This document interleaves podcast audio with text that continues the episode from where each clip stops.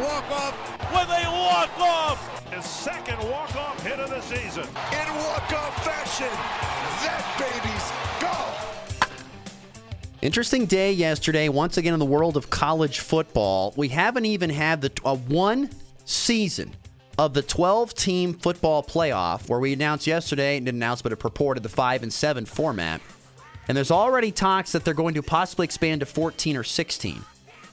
Aren't we getting the cart in front of the horse here? Yes. I mean, yes, we are. Don't we need to see what this looks like? I mean, let's face the facts. Do you really think that there is a 15 or 16 seed in the college football rankings that's really worth playing in this?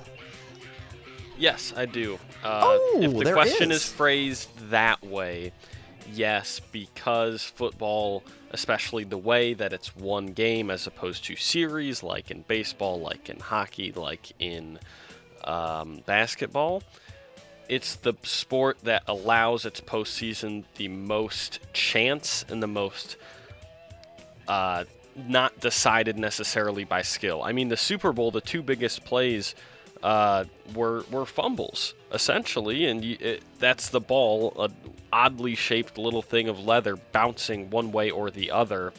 I think there's certainly a chance that 16 or 15 beats a one, but in theory and in principle, I think 16, 15, 14 I- too many. In fact, I want eight. We just we need. I don't care if it's 12. It's fine, but let's see a couple of years and then we'll make a decision. Also, by the way, Eric Hosmer, four-time Gold Glove winner, led the Royals to a 2015 World Series. He announced his retirement. We're back tomorrow. We'll see you here on the Blitz.